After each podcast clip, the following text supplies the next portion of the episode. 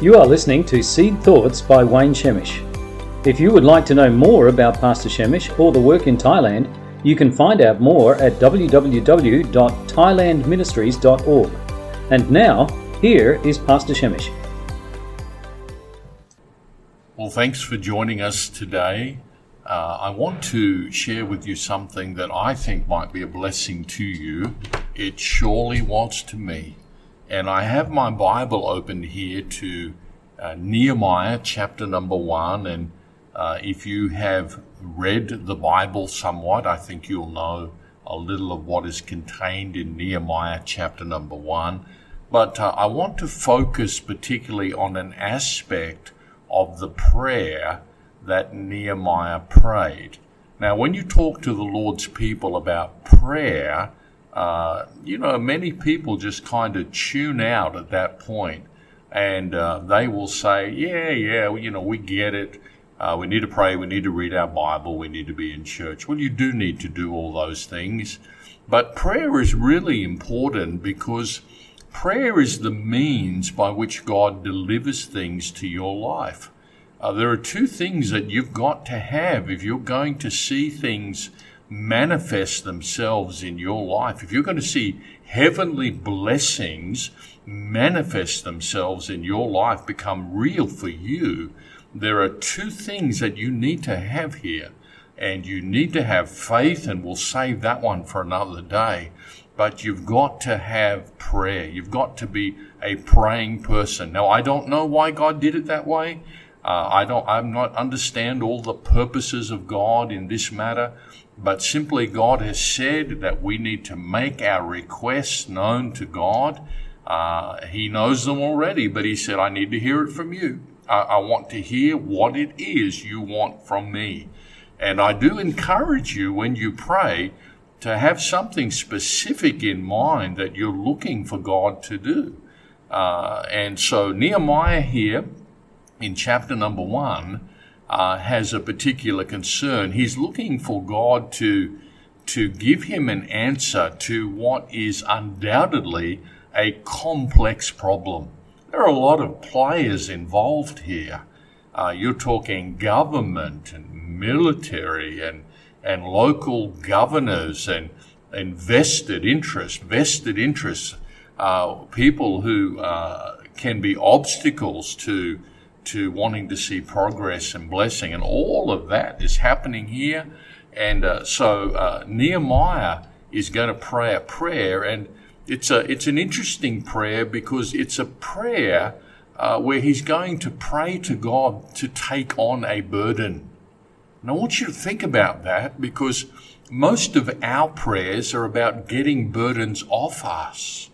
We're praying that God would take away the burdens.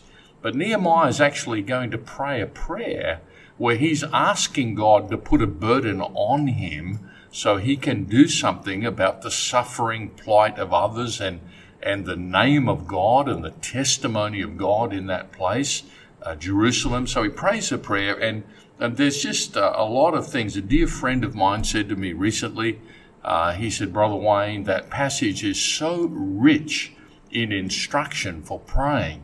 And uh, I agree with that. I, I, think if we tried to exegete it all, we're going to be here for far too long today. But uh, one particular thing I want you to notice here, because I want you to adapt this for your prayer life. I want you to see it.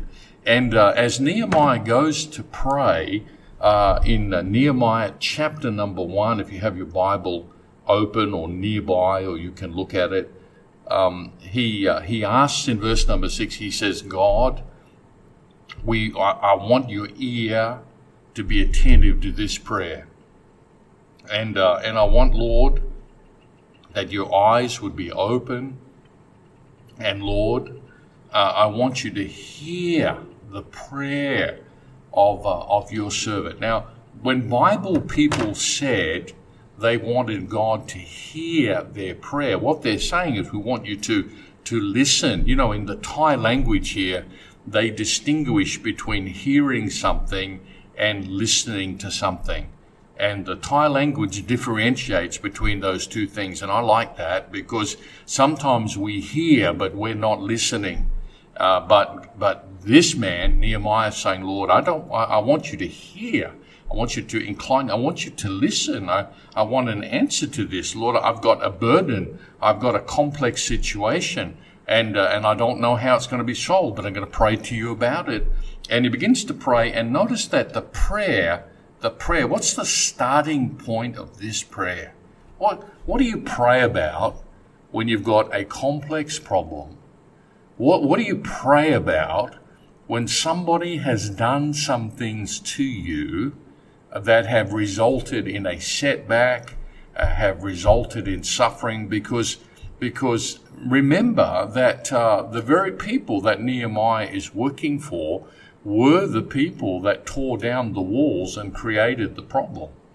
Uh, what do you, what do you do when you're facing that? What what kind of prayer do you pray uh, when somebody else has done some things and and maybe you've been involved in a little part and, and it's complex and and the prayer he prays and this is the remarkable thing he starts by talking about his sin and and notice he he doesn't start by saying god this person did this to me Lord, uh, would you do something about so and so who did this to me?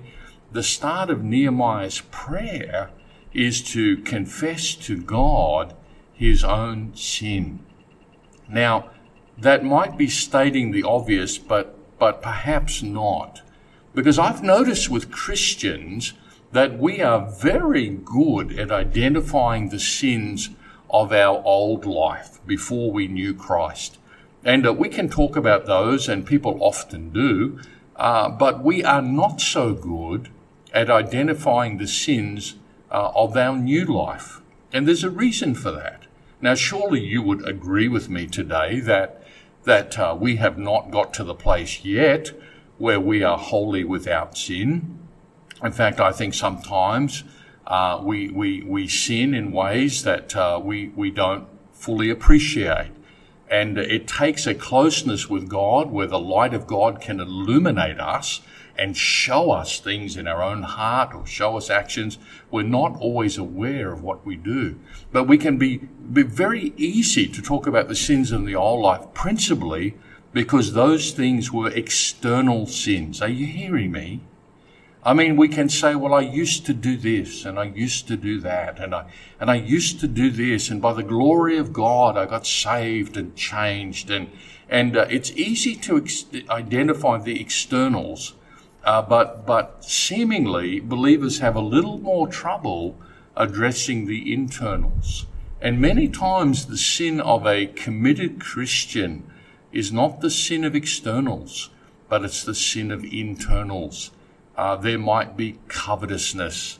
There might be jealousy of another. Are you hearing me? Uh, there, there, there might be uh, uh contemptuous thoughts to someone else. Uh, there might be an elevated sense of uh, pride or self-inflation within, and things that we can sometimes hide on the outside. but God, of course, is very able to see even the things on the inside. Now, the problem we have with that, something Nehemiah gets that I think we've got to get today, is that my sins can be an obstacle to God's answers. And uh, it's not a matter, God does not say, well, uh, uh, is there a contention between you and a brother? Who sinned the most? And I'll bless the one who sinned the least. God wants both parties to examine themselves. And so what Nehemiah does here, he doesn't talk about what others did. He doesn't talk about what the Babylonians did. He said, God, it starts with us, and God, it starts with me. And, uh, and he talks about his own sins. He says in verse number six, Lord, uh, we, we have sinned against you. And, and you might say, but, but, but, uh, Nehemiah, uh, you didn't pull the walls down and you didn't trash the temple and you didn't carry people off to captivity and you didn't ruin countless families and lives. Uh, but Nehemiah gets it. He, he, he gets it that these things happened because God allowed it. And, and even further, God orchestrated it. And so Nehemiah says, Lord, let me get myself right with you before I start telling you what I want you to do.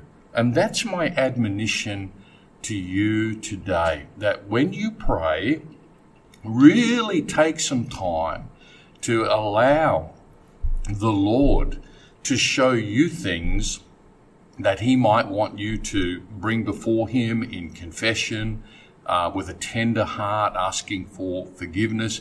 Because what we will do, it, it is true, brethren, that sometimes another will sin against you in a far greater capacity than you have sinned against them.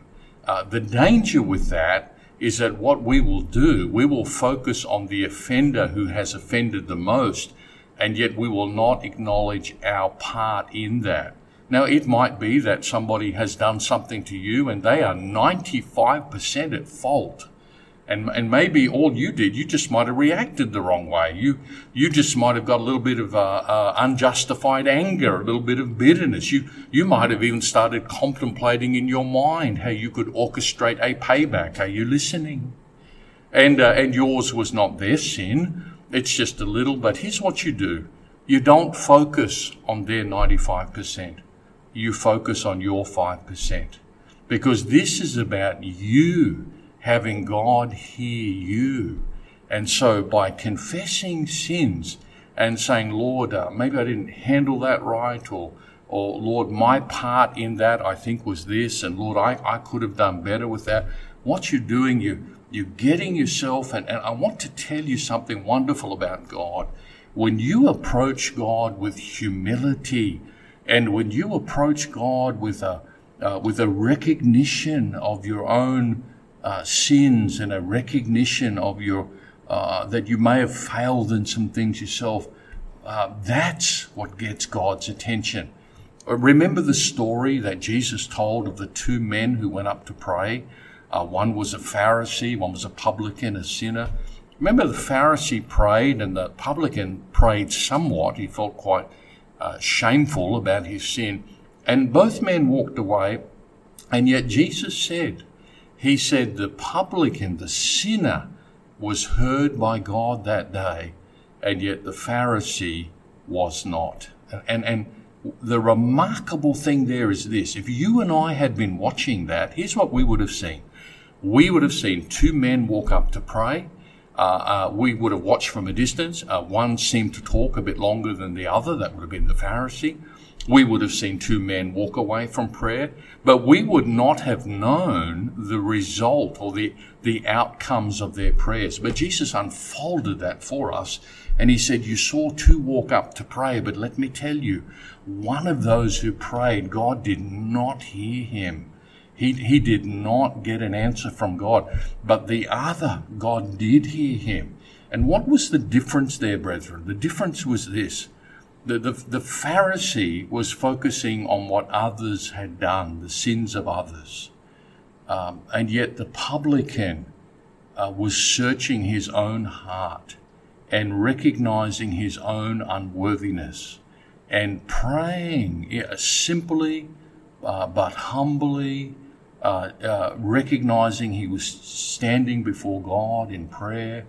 And it says that God heard that. And so here's the lesson today when you go to pray, uh, take a moment to allow the Spirit of God to work your heart to show you things.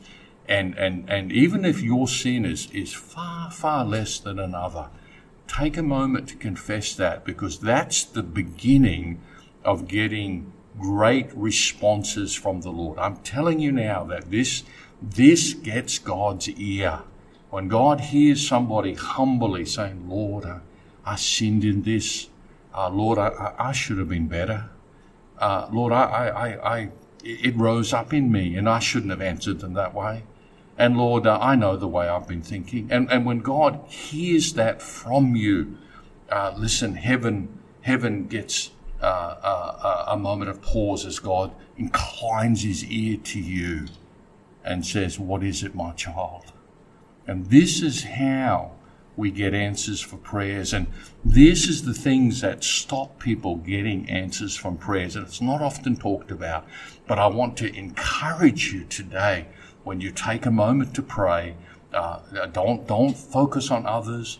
Uh, don't even focus on the problem right away. Just start with yourself, and God will be sure to respond to that. Well, I hope that these simple seed thoughts about prayer have been a blessing to you. I hope God is able to take that and maybe just uh, make it applicable in your own situation. God bless you today.